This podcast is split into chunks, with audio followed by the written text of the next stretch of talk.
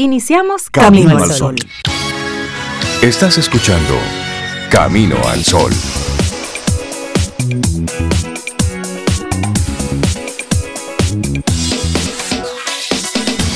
Bienvenidos y bienvenidas. Gracias, Rey. Buenos días para ti, para Cintia, que la voy a imitar, que la vi dándose, tú sabes, un buchito de café. Yo haré lo mismo.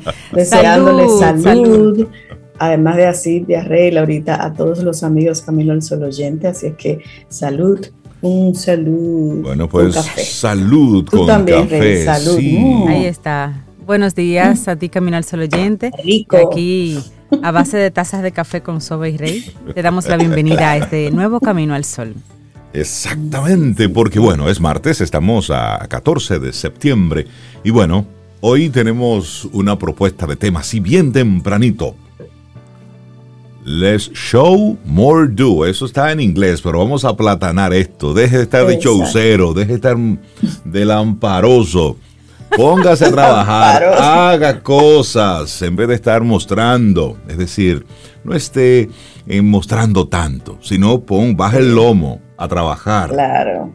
Menos Y eso es- bulto. sí, Deje la teoría y el bulto. Deje la teoría y el bulto y vamos, póngase a trabajar, dele duro a esto. Y esa es la, ese es el tema, así muy fino, que queremos proponerte en nuestro programa en el día de hoy. Porque es que es, que es interesante, digno de todo un tratado eh, de psicología, ver cómo la gente se afana por estar mostrando. Sin embargo, de hacer, bueno, bueno, del hacer no tanto. Y no, porque del bulto solamente puedes vivir un tiempecito. Es en el hacer que están las cosas. Y es en la productividad que realmente está el desarrollo. Y eso aplica absolutamente para todo. Así es que hoy queremos que tú, que tú pienses, dediques unos minutos.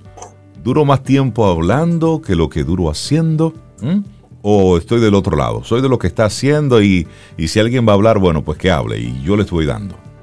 ¿De qué lado estás tú?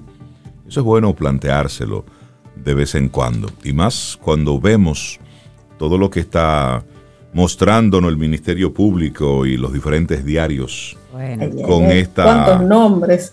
Red Falcón. Sí, porque Y entonces... faltan nombres. Bueno, faltan nombres. Imagínate, por lo menos registrados hay unos 10, 10 años de fechorías.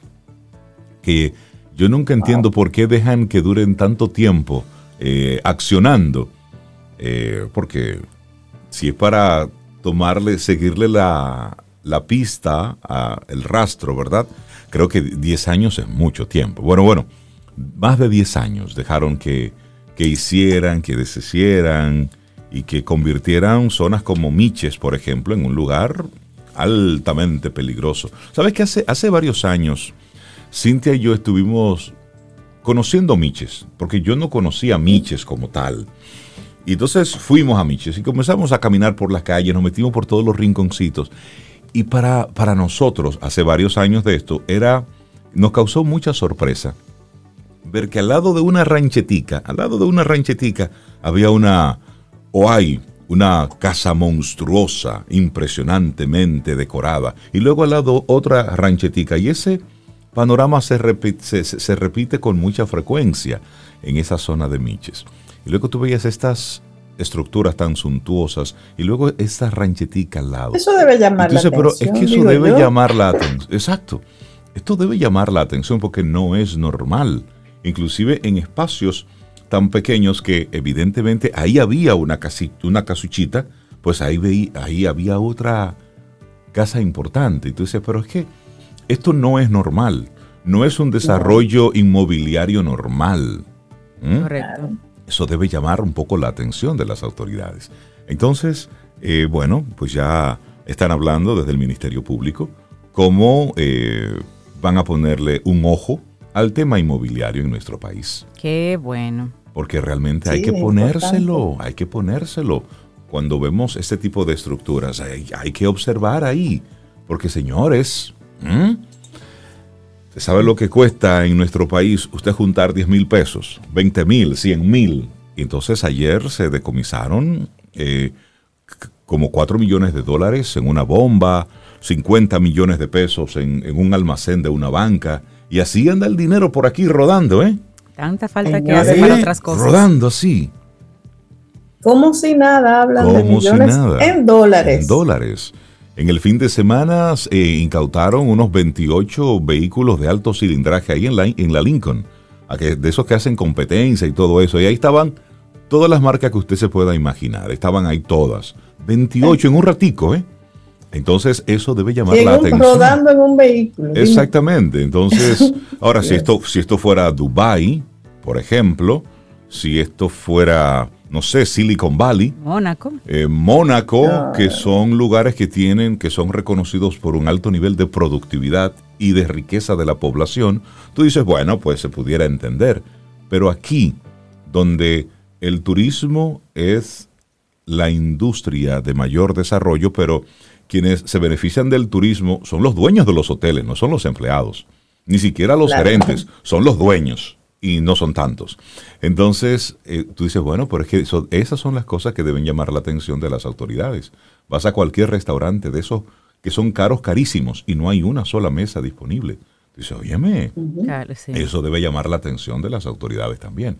Solamente por decir nosotros que desconocemos totalmente de los métodos de investigación, solamente, solamente diciendo.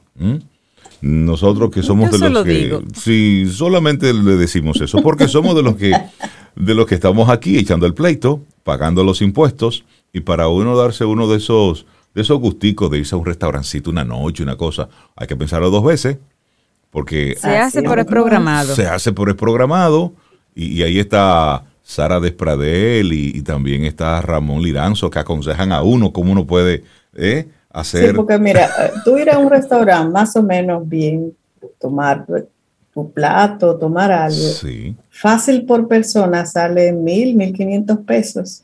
Restaurancito muy modesto. Sí, muy modesto, mil, mil quinientos pesos. Y ustedes son tres. Exactamente. Multiplique eso por tres. Sí, pero tú, tú estás haciendo, estás siendo muy conservadora. Sí, porque los precios que se ven, entonces, es ese tema de los restaurantes que son de, de, altísimo costo. Y bueno, usted lo ve lleno, que hay que hacer reservas y todo lo demás. Entonces, esas son cositas que dice, ok, pero ¿y ese dinero? Como la salsa aquella. ¿Y cómo lo hacen? ¿Cuál es el negocio? ¿Recuerdan esa salsa? Bueno, a ver si arrancamos nosotros nuestro programa. Son las 7, 12 minutos. ¿Cómo se llama? Déjame, buscar, pues yo Qué bien vive ese señor. Qué bien vive esa señora. Trabajar se mantienen y viven muy, a, la, moda. ¿Y cómo lo hacen? Ya nuestros amigos Camino al Sol oyentes. ¿Cómo lo hacen? Ah, míralo aquí. Frankie Ruiz. Ah, ese es bueno. ¿Cómo pues. lo hacen así sí, mismo? vamos a ponerlo, Rey. ¿Ah, sí? ¿Qué tú crees? Totalmente de acuerdo. Dale, dale. así arrancamos nuestro programa Camino al Sol, haciéndonos esa pregunta. De verdad, ¿y cómo es que lo hacen? Déjame ver, porque hay una de Frankie, Frankie Ruiz y otra de... Esa misma es. Esa Tommy Olivencia. la, la que quieras, pero... Bueno, ya tú reconociste la de Frankie, Frankie Ruiz. Con esa iniciamos. Sí, porque mira, buena pregunta. ¿Cómo lo hacen? Sí, ¿cómo lo hacen? Digo, ya se está diciendo cómo es más o menos que lo hacen. Pero vamos a escuchar y iniciar con esta. Claro, y con un Congreso que está compuesto por multimillonarios, mi pregunta es, ¿cómo, lo hacen? Ay, sí, sí, sí, sí. Lindo día, así iniciamos. Laboratorio Patria Rivas presenta En Camino al Sol, la reflexión del día.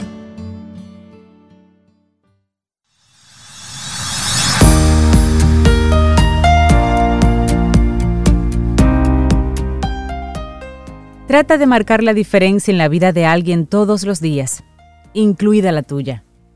Dou Santa Mata. Gracias por estar ahí con nosotros. Te compartimos de inmediato nuestra reflexión para esta mañana. El método de las 7 C para lograr objetivos. Por esa línea vamos nosotros hoy. Y me, gusta este método, el de las 7 C, que es una herramienta sencilla que nos ayuda a reflexionar sobre los ejes que nos ayudan a decidir y conseguir objetivos. Su función es la de ayudarte, ayudarnos a ordenar ideas y emociones para entonces alcanzar un propósito. Así es, y bueno. Bueno, el método de las 7C es una especie de catálogo. ¿eh? Claro, y aquí lo tenemos. Sí, que nos recuerda los pilares sobre los que descansa el trazado del camino hacia un objetivo o una meta. Y antes de iniciar con este método, una frase de Pablo Picasso que dice, siempre estoy haciendo cosas que no puedo hacer, así es como consigo hacerlas. Me encanta. me encanta, claro. Y la número uno es la convicción. Esta es la base del método de las 7C. Inicio de inmediato. El método de las 7C dice que es imposible lograr los objetivos si no tienes la plena convicción de que es importante alcanzarlos. Es necesario que sientas que eso es lo mejor para ti y que tu vida se va a enriquecer de manera notable al conseguirlo. La convicción es la base de la motivación y esta a su vez es fundamental para que puedas ser constante en tu empeño. Antes de emprender la lucha por lograr un propósito, haz acopio de razones para hacerlo. Entonces, la primera C, convicción. La segunda C es capacidad. Asegúrate de estar listo. A la hora de plantearte un objetivo serio, es muy importante que fijes un tiempo límite para lograrlo. Pensar en ello es un buen pretexto para preguntarse si estás listo o no para llegar a donde quieres ir. Debes ser muy honesto contigo mismo. Si te das cuenta de que aún debes completar algunos procesos antes de ir por la meta que deseas, lo indicado es que te replantees lo que te has propuesto. Quizás sea necesario proponerte unos objetivos previos más acordes a lo que puedes hacer ahora.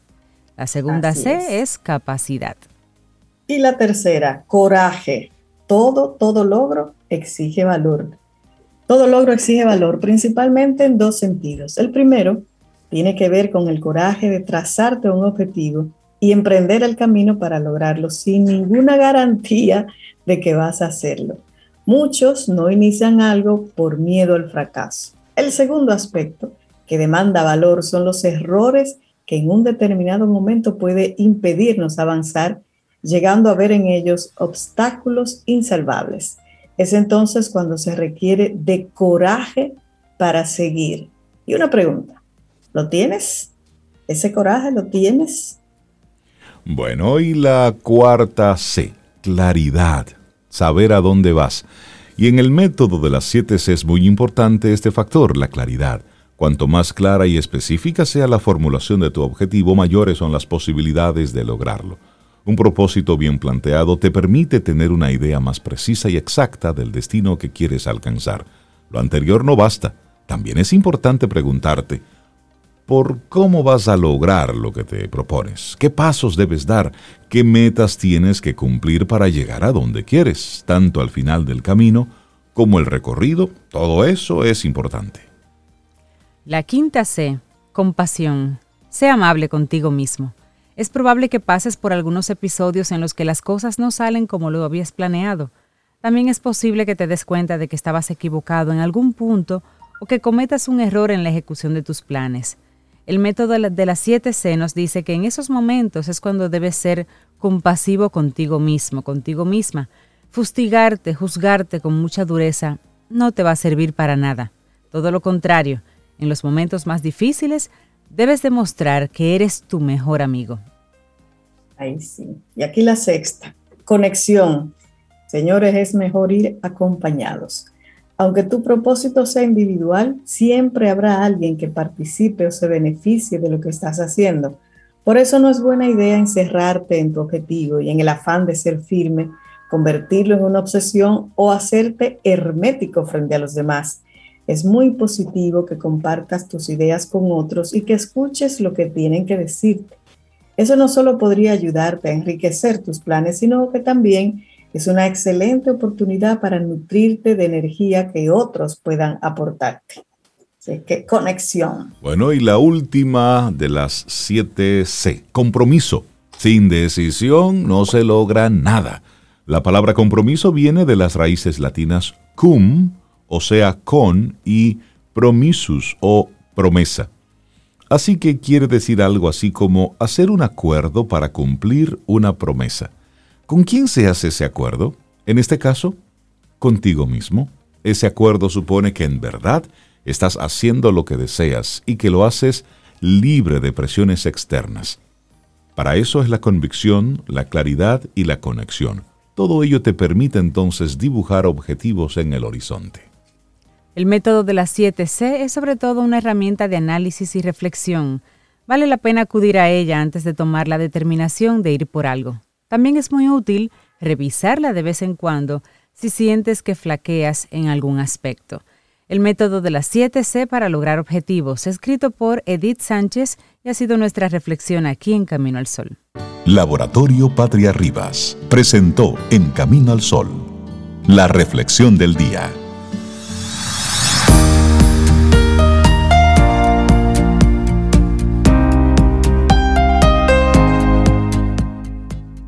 Mantente comprometido con tus decisiones, pero sé flexible en tu enfoque.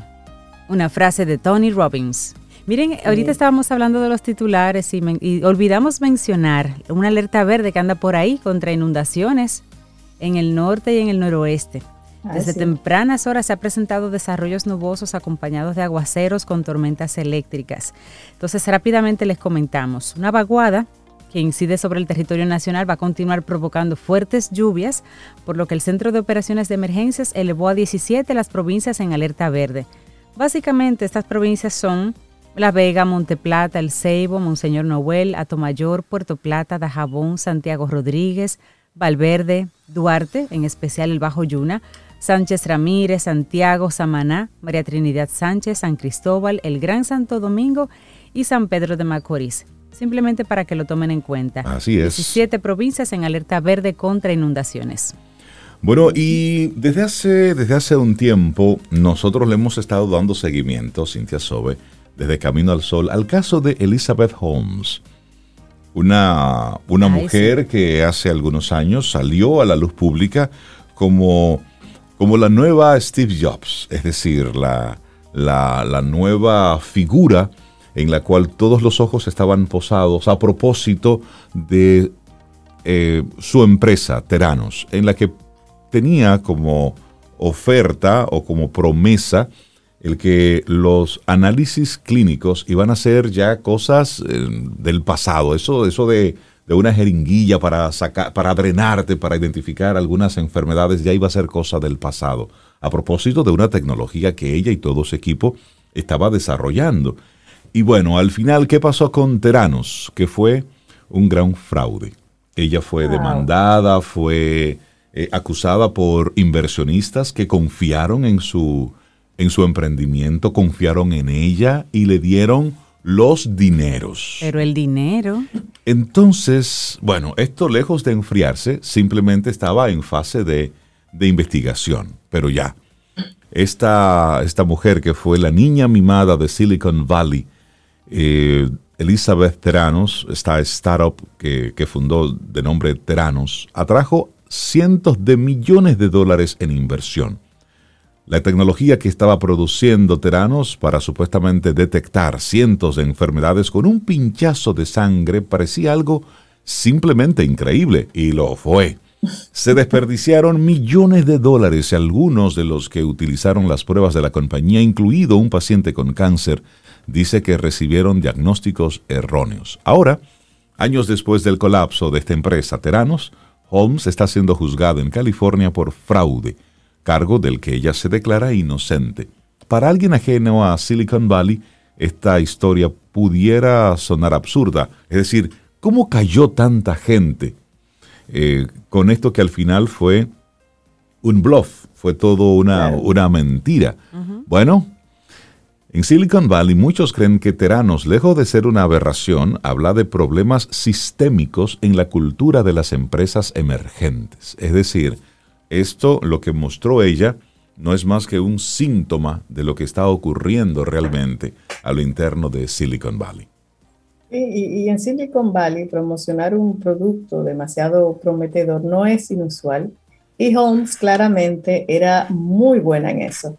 Retirada de la Universidad de Stanford era, según todos los informes, articulada, era una persona segura y buena al presentar una visión, una misión, como ella la describió, para revolucionar los diagnósticos de enfermedades. Los expertos escépticos le dijeron que su idea era solo eso, una idea, y que no funcionaría. pero proyectó una confianza inquebrantable en que su tecnología cambiaría el mundo. Está integrado en la cultura, dijo Margaret Omar, autora de The Code, Silicon Valley and the Remaking of America. Si usted tiene una empresa joven en desarrollo con un producto que apenas existe, se espera y se alienta cierta cantidad de arrogancia, dijo también. Y particularmente, en una etapa temprana, cuando una empresa está en su infancia, los inversores suelen fijarse en las personas e ideas en lugar de buscar una tecnología sólida. Qué interesante eso. Cuando, la, cuando la empresa no existe, lo que existe es la persona detrás de la idea, pues yo me fijo en la persona. y eso fue lo que ella vendió muy bien. Claro, claro. La sabiduría general sostiene que la tecnología vendrá con el concepto correcto y con las personas adecuadas para que funcione.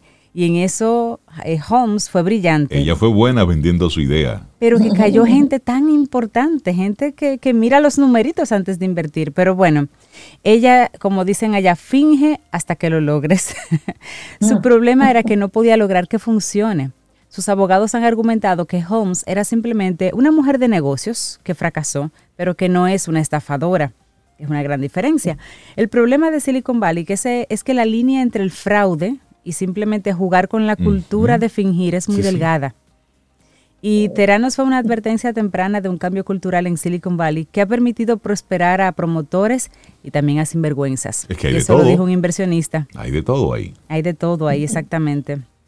Y él cree que la cultura de secretos y de mentiras en Silicon Valley, una cultura que permitió que la tecnología de Teranos no fuera analizada, es absolutamente endémica tú le compras el sueño al que te lo está vendiendo. Sí, no te fijas tanto en el sueño, sino en quien te lo está vendiendo. Claro, y además, con tantas historias de éxito de personas que al principio la gente no le hacía caso, los tildaban de locos, bueno, es que Silicon Valley está lleno de eso, de ideas que en un principio eran consideradas una locura y luego se demostró que no cuando tú eres inversionista, estás en ese mundo y te están mostrando una idea que suena espectacular, tú dices, no, espérate, aquí hay algo. Y si ella lo dice con este nivel de seguridad, ella no será loca, ella tiene que Me estar... no será loco. Todo eso. Claro, porque tú con- llega un punto donde tú confías en eso que te están vendiendo.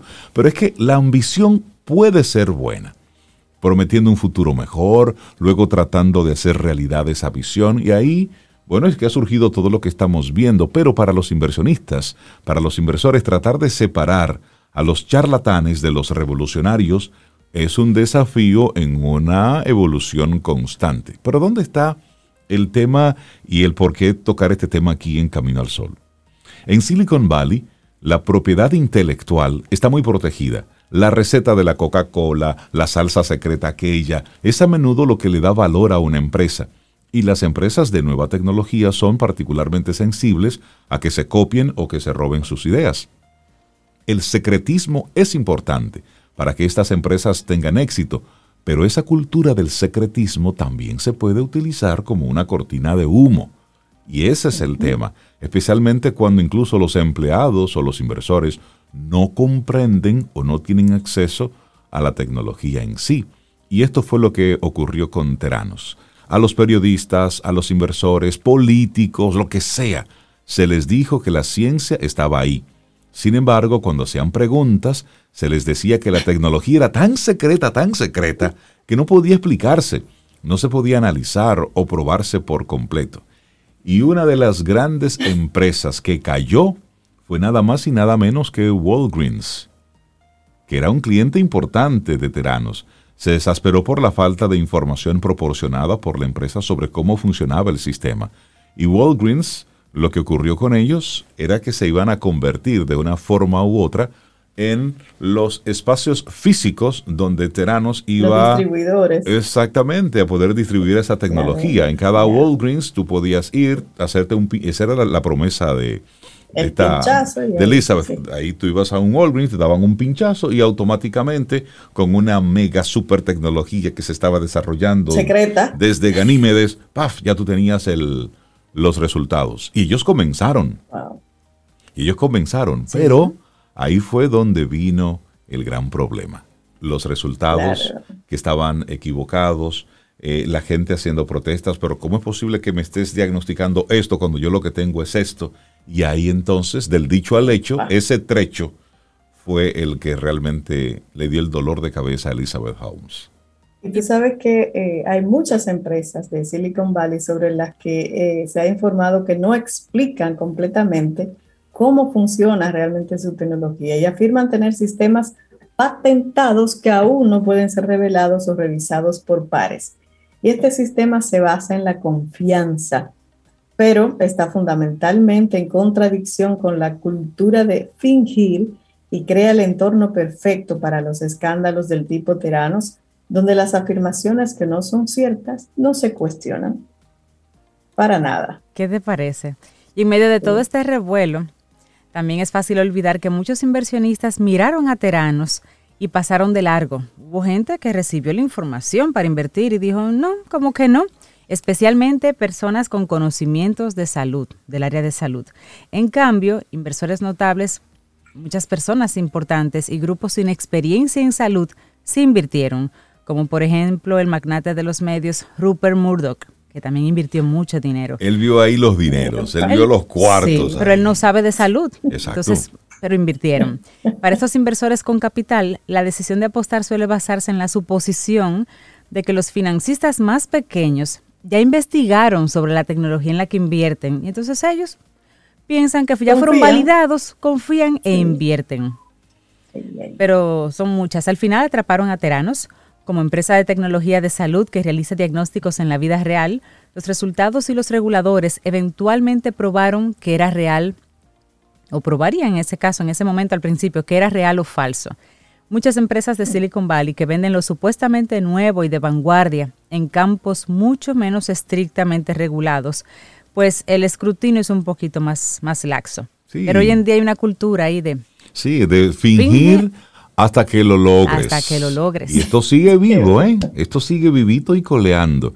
Es una, esto al igual que la cultura represiva del secreto, y el uso agresivo de los Non-Disclosure Agreement, es decir, los acuerdos de confidencialidad. Es un modelo que tiene sus ventajas, ayuda a producir eh, empresas extremadamente valiosas y a veces innovadoras, pero, pero, también significa que los ingredientes todavía están en su lugar para otro escándalo de este tipo. Por eso, por eso, como dice nuestra nuestra frase, nuestro pensamiento que te compartíamos desde bien temprano. Esto es de demuestra menos y trabaja más. En Silicon Valley lo que se aplica es lo contrario. Es decir, muestra, muestra, show, show, muestra lo que, lo que estás haciendo, lo que vas a hacer. Y del, y del hecho, pues nada. Y ahí es donde entonces muchos de estos pejes gordos, como Rupert Murdoch, entre otros, pues van perdiendo. ¿Qué nos deja eso a nosotros de enseñanza? En este mundo de emprendimiento, en este mundo de, deseo de tú involucrarte con algo, pues observa bien con quién te estás, eh, eh, con quién te estás relacionando, a quién tú conoces, ese mega negocio que te están vendiendo. Que te están vendiendo. Ojo y ten cuidado. Recuerdo una, un discurso de graduación en el que estuvo don Pepín Corripio dando su discurso, dando el discurso central. Él decía, eh, un negocio que yo no lo comprendo, no lo entiendo en los primeros 10 minutos de conversación, ese negocio no es para mí. No lo hago. Y yo creo que ese es un muy buen punto de partida. Sí. Esas cosas que hay que explicarlas tanto, tanto, Zoe, Cintia. Sí, eso es sospechoso. Y mira, lo que tú dices, Rey, de la enseñanza, totalmente conectado con nuestro tema del día de hoy. Menos mostrar, más hacer, más concreto. Muestre hechos, no tanto las palabras y las ideas. Y no invierta en lo que usted no entiende. Exacto. Mira que los inversionistas mayores, que los que perdieron tanto dinero con, con teranos, no eran del área de la salud. Las personas del área de, la salud que vieron un poquito de qué iba eso, decían, no, eso no, eso no es posible, porque yo sé de eso. Yo sé de eso, entonces eso no es posible y salieron de ahí. dijeron, mire, eso no se hace así. Eso no es así. Por lo menos como usted lo está diciendo, no es. Entonces, por eso, en un mundo donde nosotros y un día como hoy que estamos preguntando, ¿y cómo lo hacen? Bueno, La sugerencia que queremos hacerte es no te dejes llevar por las luces de por las por las luces, no te dejes llevar por el humo. Si tú ves a una persona en tu entorno, en el barrio, que le está yendo muy bien y luego quiere explicarte ese mega negocio en lo que está, mira, ojo, ten cuidado, puedes estar cayendo en una trampa. Cuando tú ves eh, redes y entramados de esta, de esta naturaleza criminales, dentro de ese grupo hay mucha gente que fue un tonto útil, que fue eh, conquistada por las luces de la parte metálica, que no, que no son delincuentes, que no, no, que no son, que son gente chévere, que sí, que tienen su esposa, su esposo. si lo son, ¿qué importa? Me voy a ganar unos chelitos, porque es otra ah, actitud también. otra actitud. Entonces, ojo, ojo, ten cuidado con esas asociaciones te voy a presentar a un amigo, como yo, yo digo, yo no quiero amigos nuevos. con lo, con lo que yo tengo, yo estoy chévere. yo no quiero gente nueva en mi vida. No, no, no, no, no, no. o, muy, o muy buscados, muy, muy estudiados, mejor dicho. Sí, sí, sí. Hay, hay que filtrarlo todo. Y esto, y esto vale para que luego no tengamos un caso como este, como el de Elizabeth Holmes, o que estés luego tu nombre sonando en un caso como esto de la del caso de la red Falcón. No, cuida, cuida tus vínculos, que eso es importante. Disfrutemos un delicioso café escuchando Camino al Sol. Cintia, ¿qué nos tienes para hoy? Camino al Sol. Una frase anónima, pero súper interesante, además muy cierta, dice, cree que lo que haces importa y hará una diferencia en la vida de las personas. No tienes que salvar el mundo de un solo golpe, pero puedes marcar la diferencia una persona a la vez. Sobeida, ¿qué nos tienes para hoy? Camino al Sol. Bueno, hoy aquí tenemos a nuestro experto en ventas, pero también experto en crecimiento de negocios. Él es escritor, coach, conferencista de venta y motivacional bailarín y colaborador de Camino al Sol. ¿Cómo estás, Isaías Medina? Pero es muy diverso, Isaías. Sí, sí, sí, aquí nos llegó, aquí el renacimiento nos llegó de la noche a la mañana, sí. Sí, nos interesan muchas cosas, de verdad. Gracias a ustedes siempre. Eh, bueno, estamos igual que ayer, pero mejor. Me gusta esa actitud. estamos igual que ayer, pero mejor. Pero mejor. Sí, eh, Sí, estamos, siempre vamos a más. El ser humano por naturaleza va a más. A pesar de que uno ve que la cosa no va a más, parece que va a menos. Yo soy. Um, no, no, Isaías va a más. Pero, lo que pasa es que los métodos son inapropiados. Algunos oh, métodos. algunos métodos. Esta es la mejor época para estar vivo. Sí, sí, sí. Esta sí, esta es muy, muy, muy una buena impactante, época. impactante, porque se ha juntado el mundo de la tecnología en su máxima expresión. Eh, pues yo, sospecho, ¿verdad?, que lo que soñaban y, lo que uno ve en, en, la Biblia, esos carros de fuego que veía Daniel, de esos personajes, son los cohetes de hoy. Eh, es decir, que ese, ese mito, ese inconsciente colectivo de la antigüedad, se ha convertido en una realidad con la ciencia hoy día. Y eso es lindo, eso es bueno. Imagínense dentro de mil años más. ¿eh? Óyeme, no, yo quiero proponerlo a 25 años, porque si nosotros, sí, si nosotros hacemos así, nos situamos en el 2000, estamos en el 2021, pero vamos a lanzar esto 25 años atrás. Todo lo que está ocurriendo ahora, nosotros ni siquiera lo imaginábamos. Es decir. Sí, ese, es el gran detalle de lo rápido que va esto. Sin embargo, algo importantísimo que hay que parquearse a la derecha y reflexionar, más que ese aspecto externo, vincular con que eso externo que está sucediendo ahí es un fiel reflejo del mundo interno, individual y colectivo. Exacto. Y ahí es donde podemos hacer un ajuste en nuestras vidas, en nuestro entorno cercano, nuestra familia, nuestra colectividad y luego el país. Y lo digo con premeditación, alevosía y ventaja. Primero es usted, el ser humano individual. Sí, egoístamente suena, suena egoísta, pero no lo es. Y luego el impacto a su mundo interno cercano, familia, pareja, los hijos, padres, hermanos, amigos, ¿sí? En ese nivel es hasta llegar al residencial, sea usted presidente del residencial, después de la comunidad más amplia, hasta llegar a ser un servidor público. Pero es en ese orden. El drama eterno, y esto es a nivel mundial, es que queremos servir, entre comillas, subrayado, negrita, sin servirnos nosotros, sin entendernos nosotros. Y eso es un drama. Desde la psicología, los expertos psicólogos y psiquiatras pueden ayudarnos mejor. totalmente, totalmente. Y bueno, y tengo para ti, de hecho, una... La pregunta es la siguiente, Isaías Medina. La regla de los tercios en ventas. No importa la industria en la que estés involucrado. Hablemos de las ventas, porque desde temprano estamos preguntando aquí, no sé si tú escuchaste esa pregunta que hacíamos. ¿Y cómo lo hacen? Bueno, yo no sé. Ahora, cuando usted tiene una empresa, usted tiene un negocio, usted paga sus impuestos, ¿cómo usted lo hace? Vendiendo, desarrollando estrategias y aquí, en este segmento, tú nos ayudas a poner esa parte tan importante del negocio en orden. ¿Cuál es esa regla de los tercios en ventas?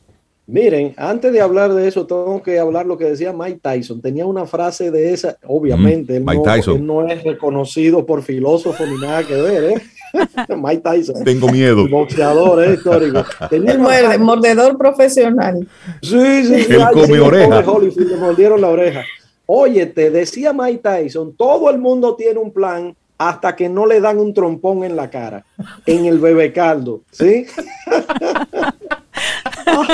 todo el mundo tiene un plan. Eso era él relacionando de que todo el mundo tenía un plan cuando se subía al ring con él a pelear. Tengo un plan hasta que él no le asestaba un trompón en el mentón. Así mismo sucede con la vida. Todos, en el mejor de los casos, tenemos un plan, ¿verdad? ¿Qué queremos que suceda con nuestras vidas y eso? Hasta que nos vienen los problemas. Y el vendedor es un, oigan esto, el vendedor es un resolvedor de problemas profesional. De hecho, todos los profesionales, todos los dueños de negocio, por eso es que nos pagan, para nosotros resolver un problema de la manera más expedita, de la manera más idónea, más eficiente. Esa es la idea por la cual cobramos, sea usted empleado, sea vendedor, sea dueño, es resolviendo un tema a otra persona de entretenimiento, de información, en este caso de venta, lo que usted venda. Entonces esa regla, esa regla que obviamente no la, no la descubrimos nosotros, ya quisiéramos, ¿sí?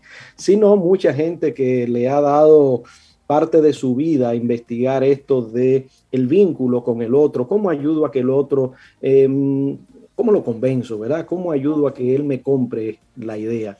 Entonces surgió esta regla de los tercios y resulta que en cualquier venta normalmente nos damos o que, que la persona nos ve nos toma confianza desde la primera y se dan rápidas las cosas. Te compro, sin conocerte mucho muchas veces. A veces conociéndote ya tengo experiencia, no, no necesito más información. Número uno, se dan esos negocios, ¿sí?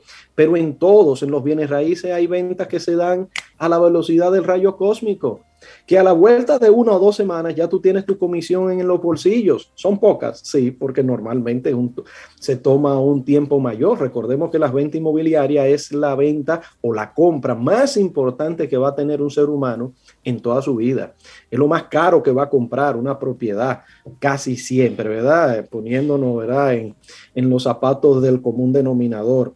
Eh, porque quizá Warren Buffett o qué sé yo, de esos quizá no, ya hace rato que andan, no, quizá Warren Buffett no es el mejor ejemplo, parece que el hombre es o muy comedido o muy tacaño, sí. o tiene demasiado miedo de Una y la otra. Pero bueno, ¿eh? entonces hay negocios que se dan rápido.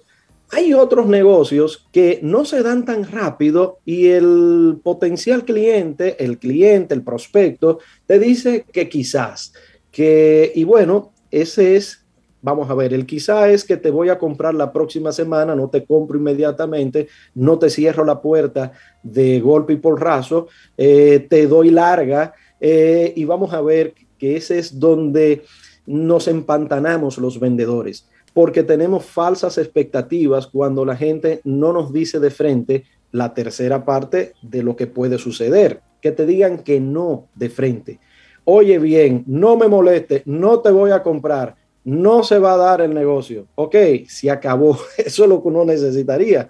Pero ustedes saben que el dominicano típico no es confrontativo, normalmente, no te dice de frente que no. Te dice, bueno, déjame pensarlo, bueno, llámame mañana, llámame la próxima semana, déjame consultarlo, déjame validar, pero él sabe que la decisión es no, pero no te lo dice. Y entonces, como no te lo dice, comienzas tú a creer que de verdad tiene interés, que te va a comprar y tú le das largas a ese proceso. Nosotros dentro de ventas le llamamos a eso los sacapiés. Hay un paquete de, de comentarios que nos hacen los clientes que son sacapiés. Y los sacapiés, oigan bien, es una ciencia, ¿eh? se han podido dividir en varios niveles. los sacapiés. Hay una respuesta que es como eh, sin pensar de la gente. Eh, mira, eh, por ejemplo, cuando tú vas a una tienda de zapatos o una tienda por departamento y se te acerca un vendedor, la respuesta es reflexiva y reflexiva, porque eso es sin pensar. Estoy mirando, eso es diciéndole que te saque, le saque los pies, echa para allá, déjame solo, yo solamente estoy mirando, ¿verdad? Eso normalmente uno diría, pero sí, pues está bien, eso, eso surge. Cuando somos vendedores profesionales, no nos lo tomamos personalmente. Hay vendedores demasiado susceptibles que creen que el rechazo de cualquier tipo, yo le voy a decir dos o tres típicos, es a ellos. Nada que ver. Ojo, atención vendedores. Cuando salimos de nuestras casas, a cualquier hora que salgamos, tenemos que echarnos una batea de aceite de culebra ¿ok? Nos rebala todo, oh. todo nos debe rebalar, ¿ok? No hay nada personal, no es a nosotros que nos están rechazando. Es a la oferta, es al precio, al producto, quizá a la empresa. Muchas veces la empresa tiene mala imagen y no quieren comprarle a esa empresa ya más. Y como representamos a esa empresa, pues cobramos nosotros, ¿cierto? Sí, le, damos lo suyo. Claro, uno, coge colita cuando uno representa a una empresa que no está bien posicionada, que no la están viendo bien. Pero hay muchísimas otras cosas. Por ejemplo, el que no estoy interesado, ¿verdad? Eh, de, manera directa te pueden decir, mira, es, es que ahora mismo me interesa, pero es que ahora mismo, mira, le compré a tu competidor, que eso es una respuesta directa, real, porque como le digo, dentro de esos sacapiés hay algunas que son sacapiés, que no son ciertas, pero hay otras razones que sí son ciertas. Entonces, hay que comenzar a identificar eso y le avanzo. El equipo de venta de cualquier eh, empresa, no importa si es micro, pequeña, mediano o grande, tiene que hacer lo siguiente, tiene que sacar el listado de las objeciones en prospección.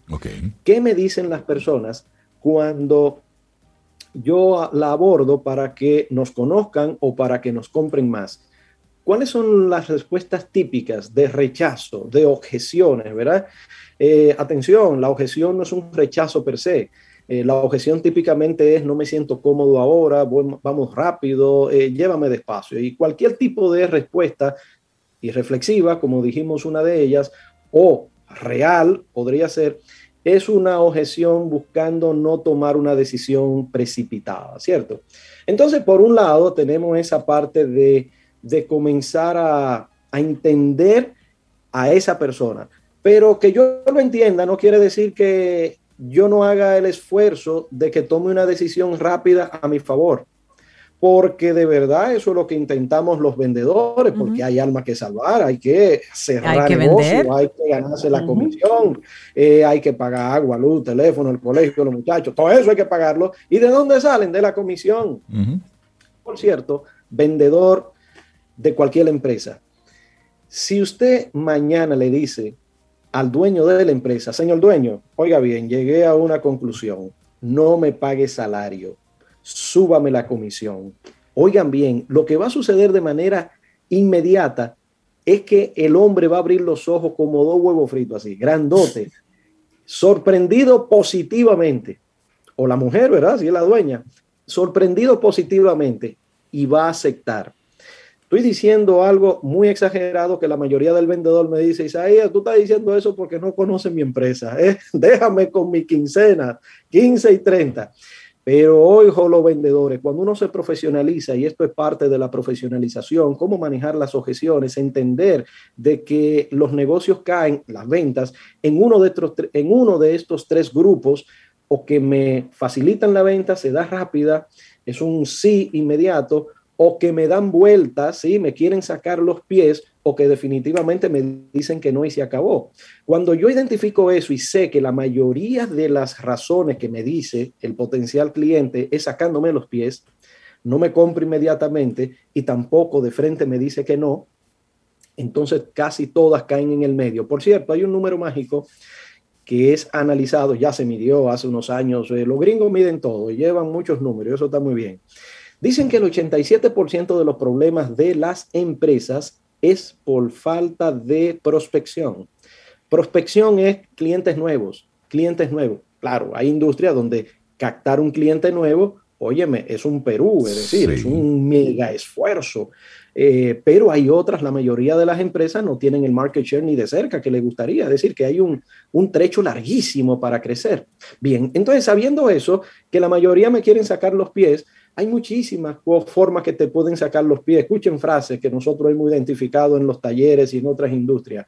Mira, eh, eh, estoy ocupado, llámame después. Esa es una típica. yo, yo, uso mucho esa, sí, cuando me llaman. Llámame el mes que viene. Sí, sí. mucho esa, Sí, sí, sí. En ¿Eh? este momento no. Él siempre está ocupado. Sí, sí, sí, yo le digo esa.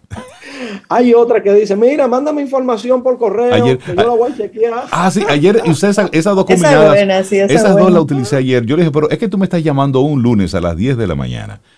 Yo no tengo tiempo para esto. Si tú quieres, mándame un correo y yo te respondo. No, pero, pero mira, muchas veces es real. es mejor que le envíen la información que hablarla. Entonces, él no me quería vender porque no me mandó el correo. Esa persona no, quería vender porque no me mandó el ah, correo. Ahora, pregúntame, Rey, dime, mándame el correo, Isaías, que para yo chequearlo. Exacto. ah, eh, manda, Isaías, mándame el correo para yo darle una chequeadita. Señor Infante, Mire, son muchas informaciones que están relacionadas a todo esto que estamos hablando. Pues ya yo ahí le cierro. Eh, yo ahí te cierro ya, Yo soy bueno, sacapié, a mí no me gusta que me hablen mucho. Eso es, bueno, ahora tú eres una de las desgraciadas. Ah, yo sí, yo sí, yo sí. Te cierro ahí. Entonces, si, te digo que haga algo y tú em, empiezas con esa teoría, Ah, mira, perdóname, pero ahora no, estoy muy ocupada. Boom. Perfecto. Pues tú sabes lo que hace un vendedor profesional. ¿Qué hace? No, no, se preocupe, perfecto. Yo la llamo después. Y mañana te llama. Y mañana lo máximo que tú le vas a decir es, mira, estoy ocupado. Ah, usted eh, la puedo llamar mañana, miércoles o la puedo llamar el jueves. Hay sus técnicas, ¿ok? Claro, eso se aprende a uno poder lidiar con clientes difíciles como Sobeida como cliente más fáciles como Reinaldo. Y no, tú sabes que no, yo no, no, me considero cliente difícil. Lo que pasa es que yo de entrada, si no me interesa, te lo digo. Sí. Pero mira, te oigo, ¿de qué se trata? Ah, no, mira, no me interesa, muchas gracias. Entonces insisten, insisten, insisten y ahí ya yo sí, la a, mí me da cuerda y no compro. Isaías, me, me, pasó algo. Yo llamo a un lugar con el, el, el interés de comprar es decir, saludo, buena, el departamento de ventas, por favor, mira, yo quiero esto con, con así, de tal y tal y, tal forma. Y comienzan entonces a preguntarme por, por una oferta. Y si esto con aquello, y si con aquello y con esto, yo, hermano, yo estoy llamando porque quiero es esto. Mándame una factura por este valor. Me fastidiaron tanto que al final no hice la venta. No hice la compra, perdón. Rey, así hay un restaurante que tú llamas a pedir un mísero hamburger y te hacen una encuesta como de 14 minutos que si lo quiere con salsa X, salsa Y, es una hamburguesa, ya. Es un mísero hamburger. Entonces, esa es, la 90.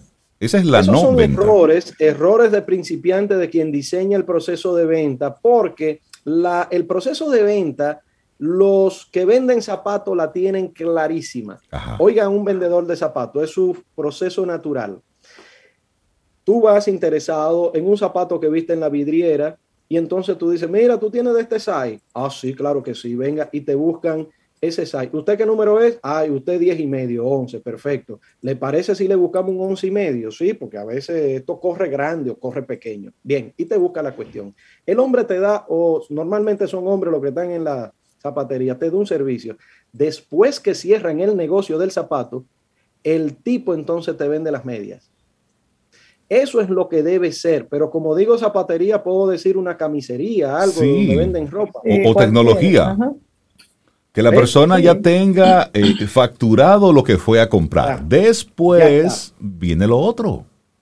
Exactamente, debe hacer un proceso, cerramos el primer negocio y vamos por más. Exacto. Al final siempre hay objeciones reales. Cuando tú llamas a una persona, te puede decir, mira, eh, me voy de viaje, eso parecería que es una objeción real. Me voy de viaje, pero dependiendo del producto que tú vendas, no es una objeción real. O, por ejemplo, hoy día, cuando hay tanta, tanto, tanto cursos virtuales, que tú estés en Nueva York o que estés en Santo Domingo, no importa. Ok. Pero, ok, entonces, muchos te pueden decir, mira, es que ya yo le compré a tu competencia, ya no tengo cuarto, eso es una objeción real. Sí, sí. Pero aún así, hay estrategias que se pueden abordar para sacar información, obtener información válida para las próximas ocasiones, usted ser más eficiente y efectivo con ese cliente. ¿Cuánto está usted dispuesto a gastar en Isaías Medina aquí compartiéndole truco a los vendedores? Isaías, la gente que quiera conectar contigo, ¿cómo puede hacerlo? No, no me llamen. Estamos ocupadísimos hasta el 2022, finales del 2022. ¿Y un cafecito? ¿Aceptas un café? un café si podemos aceptar, hablar entonces de la vida del lagarto, la inmortalidad del cangrejo, cosas así podemos hablar en un café. Eh, sí, nos pueden llamar al Es mentira, eh, esto es una chance. Nos pueden llamar y estamos bien dispuestos para cursos, talleres, asesorías de ventas que quieran. 829 8 84-3600. Estamos a su disposición siempre. Buenísimo. Isaías Medina, experto en ventas, crecimiento de negocios, escritor, coach. Bueno, un abrazo y colaborador de Camino al Sol. Que tengas un excelente día, amigo. Cuídate. Muchísimas gracias, Isaías. Tomémonos un café. Disfrutemos nuestra mañana con Rey, Cintia, Soveida, en Camino al Sol.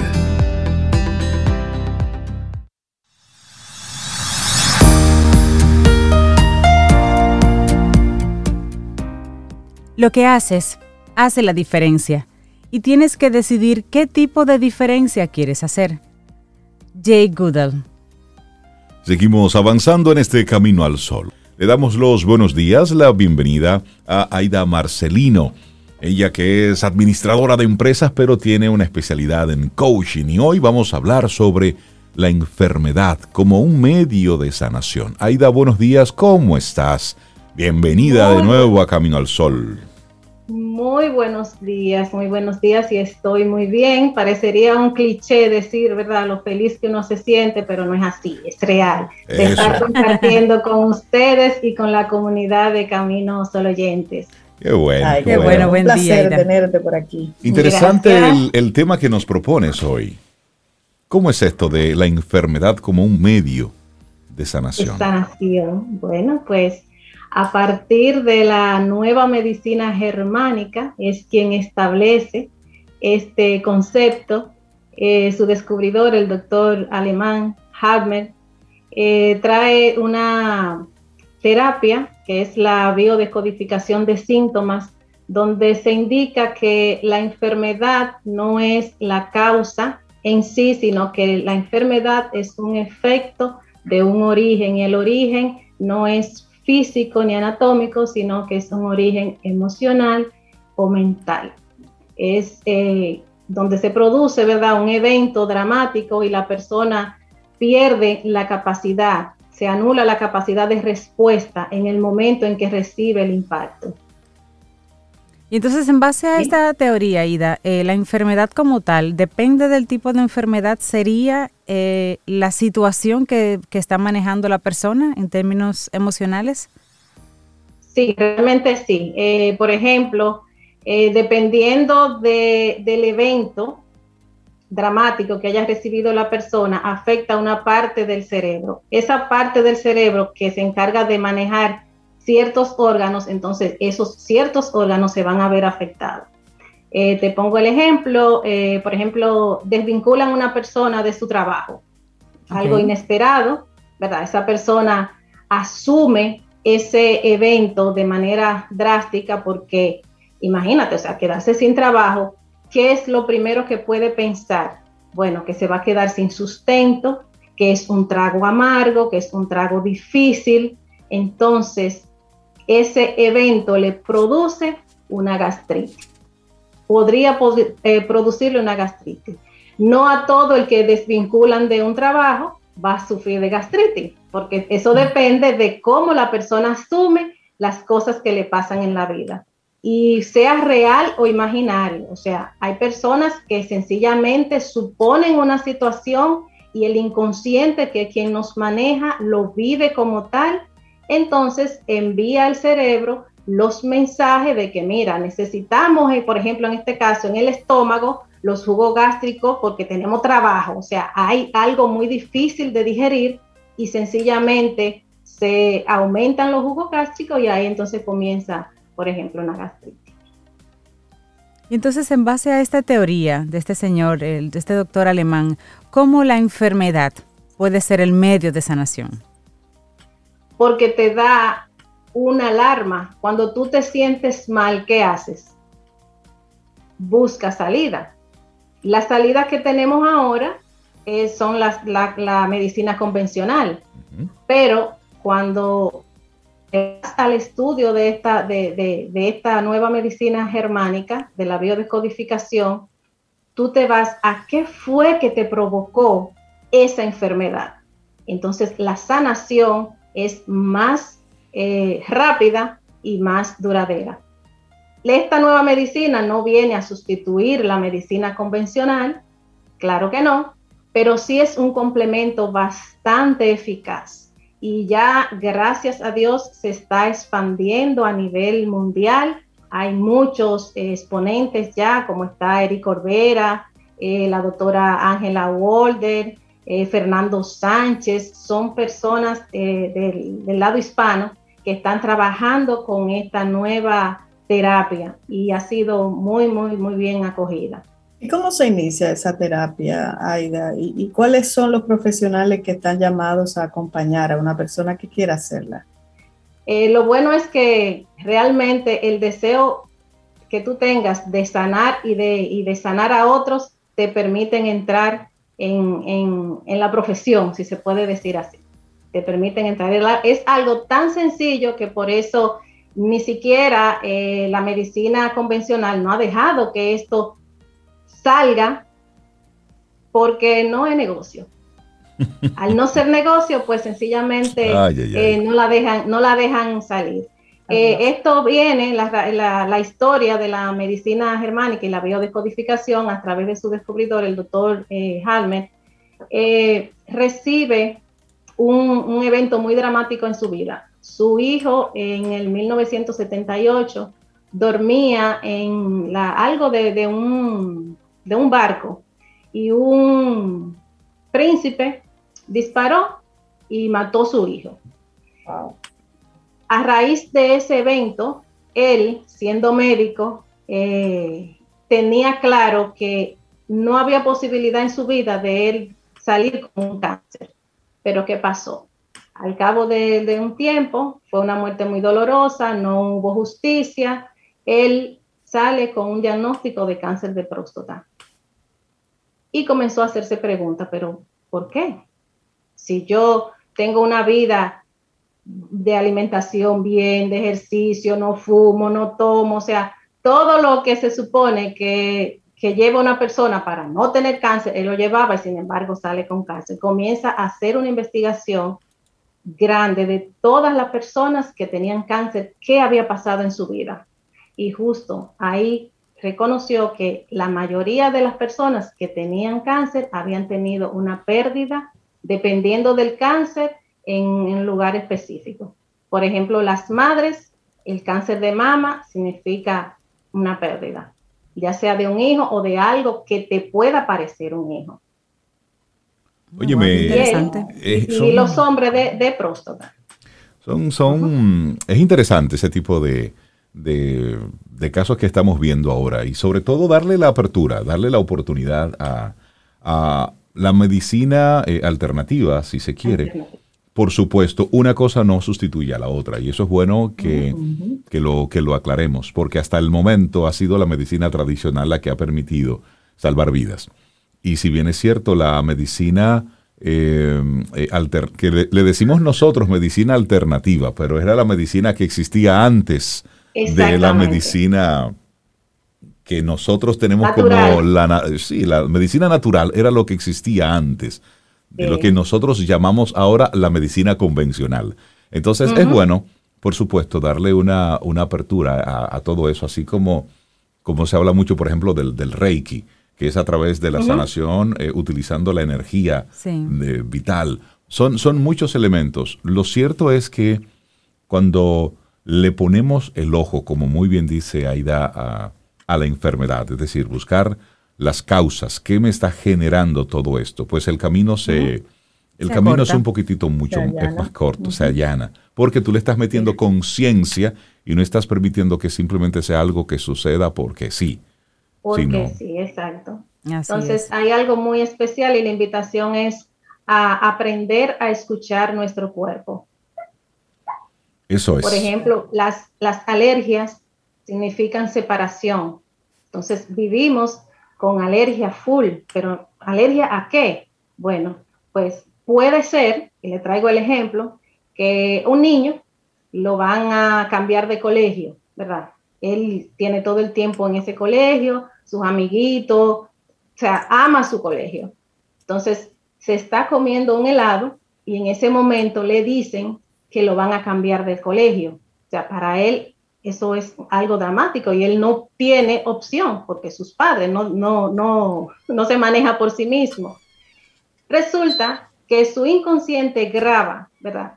El sabor o, o lo que se estaba oliendo, lo que estaba comiendo, y a partir de ese momento dramático, el niño comienza a hacer alergia.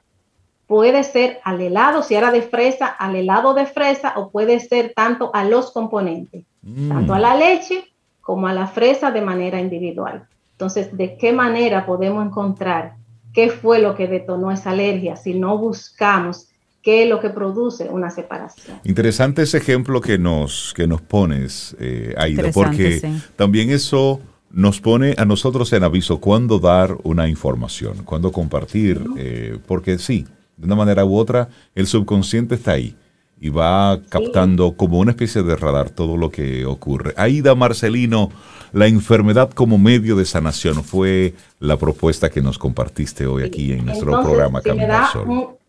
30 segunditos nada más para decir que llegar al evento que te produce la enfermedad no es tan fácil, o sea, recordar no es tan fácil, pero como coach y con programación neurolingüística que me he formado desde el año pasado, estoy trabajando muy duro en esto, pues llegamos con una técnica que se llama la línea de la vida a recordar el evento. Así que los que tengan preguntas y quieran saber más sobre este tema, pues en mis redes estoy en Aida Mar Coach y mi teléfono, el 829-639-8711, y ahí le puedo asistir para esto.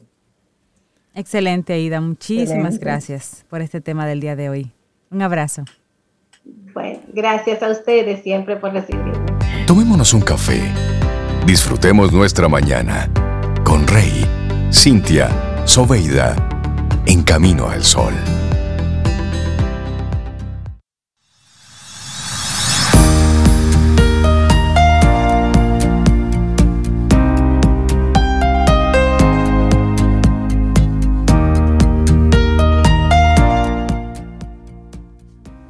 El tiempo no cambia las cosas.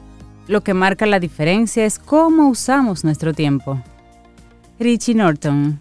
Y hablando de tiempo, yo quiero leer un libro de 200 páginas en 5 minutos. ¿Quién me ayuda con eso, Sobre? ¿Y se puede hacer eso? No sé. crees, No sé, pero hay alguien por ahí que nos puede ayudar. Sí, que nos da un truco ahí. Bienvenido, Evaristi Jesús Jiménez de Lobato Fashion Caribbean. ¿Cómo estás, Evaristi? Muy bien, muy bien. Gracias a todo el elenco de Camino al Sol y a ese grupo de comunicación, el Listín Diario, por permitir que este espacio sea cada día más y mejor para todos los que nos levantamos temprano para escucharle a ustedes. Ay, Evaristo, con esa palabra elenco me siento como en artitaje, me siento artista. Ustedes no sienten, Rey.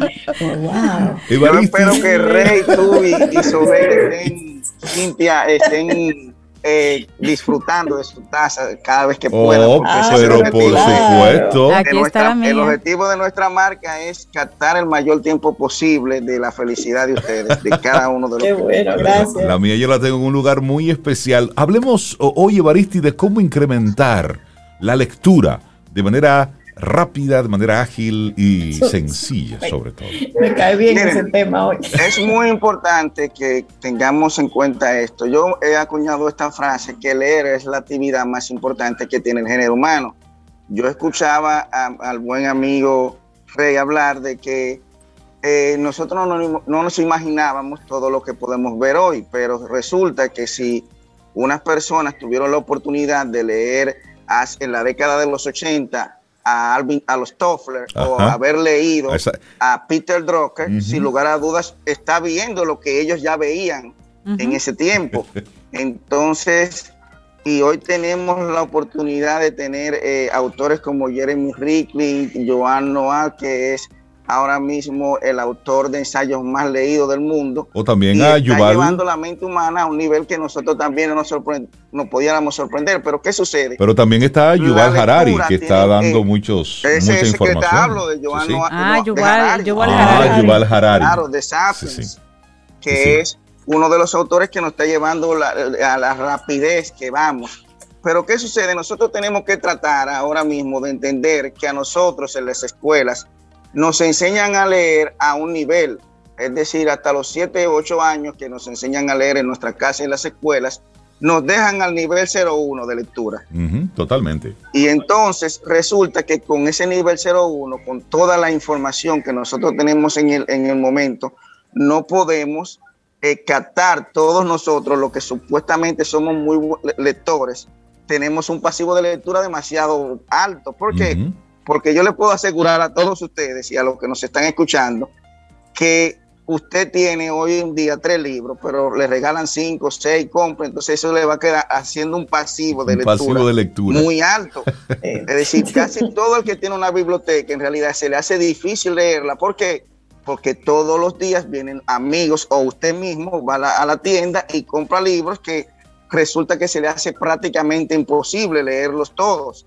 Pero si usted tiene una técnica de lectura, que es lo que nosotros queremos ayudar a enseñar a las personas para poder eh, tener este hábito de lectura, nosotros como ustedes escucharon en el, programa pasado, estamos incentivando a que las personas puedan leer un libro por mes o, un libro por semana, que sería usted leer 12 libros al mes o 52 libros a la semana. ¿Por qué? Porque el promedio de lectura de los seres humanos es de un libro al año, de los que leen. De los que leen, es lo mejor. Y tú has estado sí, la media, la media sobre. Es decir, la, la, propuesta. Hay un porcentaje que se está estipulando a nivel mundial y en América Latina que nuestros estudiantes de la, de la secundaria salen con dos libros máximo de lectura en todo, en todo el proceso de, de educación. Evaristi, eso es realmente espeluznante. Evaristi, vamos a. En el día de hoy. Evaristi, para que nos, nos compartas así bien, bien breve, porque ya se nos va agotando el tiempo. ¿Cómo podemos incrementar nuestra lectura? ¿Cómo podemos hacerlo? Dame un, un, dos, tres. Vamos a darle unos, algunos tips. Un relato, por ejemplo, tiene 200 palabras, un micro relato, y un relato eh, tiene de 2.000 a 10.000 palabras. Se tiene estipulado que una persona promedio lee de 200 a 250 palabras. Entonces, ¿qué es lo que tenemos que tratar? Precisamente de agendarnos para leer, para usted poder leer una novela que tiene de 45 mil a 200 mil palabras. Usted calcula que si usted lee 250 palabras por minuto, en 10 minutos usted va a leer 2.500 palabras. Entonces, eso es lo que nosotros queremos incentivar, que las personas, eh, entre otras cosas que no tenemos el tiempo para aquí, hacerlo, que tengan como objetivo leer más rápido. Para, eso nos va a ayudar a estudiar mejor, pensar más rápido y mejorar la calidad de nuestro aprendizaje. Porque si, mientras más rápido usted lee, más capta la información y menos pierde el cerebro, tiene la posibilidad de recordar más rápido cuando usted lee más rápido. pero nosotros no, hemos, no han enseñado, vuelvo y le repito, a leer de manera lenta y por eso no tenemos la capacidad de poder leer todas estas lecturas que tenemos disponibles. Por ejemplo, para ya cerrarle así, eh, muchas personas ah, creerán que yo, eh, George Samuel Clayson, que es muy conocido por, el, por un libro que se conoce como el hombre más rico de Babilonia, que no fue un libro originalmente, fue folletos que él fue eh, creando y bueno, se creó este libro, que es uno de los principales libros de esto de, de finanzas personales, que después vino Napoleón Hill, ambos son nacidos en el siglo XIX, en el siglo XIX, perdón, y sus libros se pudieron a conocer obviamente en el siglo XX, en el siglo pasado, pero ellos nacieron en el siglo XIX. Hoy en día, en 1997, por ejemplo, uno de esos autores que está en esa misma línea, que es el, el, más conocido en, en, este momento, que es de Padre Rico y Padre Pobre, ah, ya ha hecho una revolución con el conocimiento de esas mismas aplicaciones uh -huh. de estos autores. Entonces, a eso es que nosotros, que por eso yo he explicado que el, nuestros países tienen que salir de esta educación que tenemos en la actualidad, que es del siglo XVII, siglo XVIII, que no es compatible con la educación del siglo XXI, ya que estamos hablando de educación emocional, educación ecológica, una educación para podernos salir claro. de todos estos baches y problemáticas que como ustedes empezaron en el programa de hoy, eh, cómo es que estas gentes que no se sabe exactamente, bueno, se sabe exactamente de dónde han sacado todas estas fortunas. Y ya precisamente a través de los libros de la década del, del, de pasada, recientemente, tres autores que ustedes conocen todos, que son uno de origen mexicano y dos de origen colombiano, nos hablaron precisamente de todo esto en efecto tequila con Hermes Mendoza, eh, eh, Bolívar, Gustavo Bolívar con Sin tetas no hay paraíso, uh -huh. y el más reciente de todos y el más conocido, que es Andrés López López con el, uh -huh. el cartel de los sapos. Aquí está Exacto. todo claro. Uh -huh. Si queremos, a través de las propias lecturas y de todo lo que se está viendo en el mundo, tener el, el, herramientas para poder combatir todas estas cosas si así lo queremos. Pero nosotros queremos invitarle a todos los caminos, eh, a los oyentes, que en el día de mañana, el Ministerio de Educación me parece que tendrá poniendo en, un, un, nuevo proyecto que se llama Dominicana Ley, que nosotros a partir del 29 de octubre estamos asumiendo una iniciativa de un maratón o festival de lectura de 9 de la mañana a 11 de la mañana, el mes de octubre en República Dominicana, el mes de los poetas, celebrándolo a través del natalicio de esta gran poetisa dominicana, Salomé Ureña de Enrique, que nació el día 21 de octubre, y nosotros en el Parque de los Poetas vamos a tener allá una mesa disponible para regalar libros, para que puedan acompañarnos a este festival de lectura, y yo espero que eh, todos los que puedan estar para este, ustedes también en Camino al Sol y todos los dominicanos el 29 de octubre de 9 de la mañana a 11 de la mañana, donde quiera que estemos, estemos incentivando a la lectura, que va a ayudar mucho a, a mitigar la violencia que muy tiene nuestra sociedad, porque la lectura sin lugar a dudas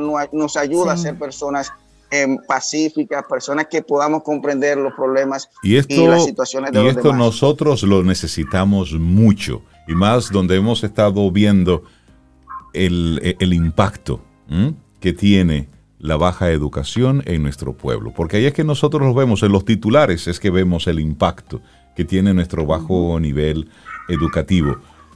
Evaristi Jesús Jiménez de Lobato Fashion Caribbean, muchísimas gracias por hacernos la invitación de, de, incrementar la velocidad en la lectura para que podamos conectar con, con esto. Y sí, necesitamos a un pueblo que lea, a un pueblo con un mayor nivel cultural eso es lo que necesitamos para poder hacerlo diferente. Porque ya que tenemos un Congreso con multimillonarios que no nos quieren compartir sus, mm, eh, sus, ideas, sus ideas de éxito, sus, métodos. sus fórmulas de éxito, bueno, pues tenemos nosotros que buscarla de otra forma. ¿Cómo? Leyendo libros. Porque todos, claro. ellos deberían de hecho hacer una especie de masterclass de cómo hacerse multimillonario. Pero bueno, no lo quieren hacer. Sería interesante. No, no nos queda otra que quedarnos con el deseo de saberlo. Que tengas un excelente día, Evaristo. Evaristi.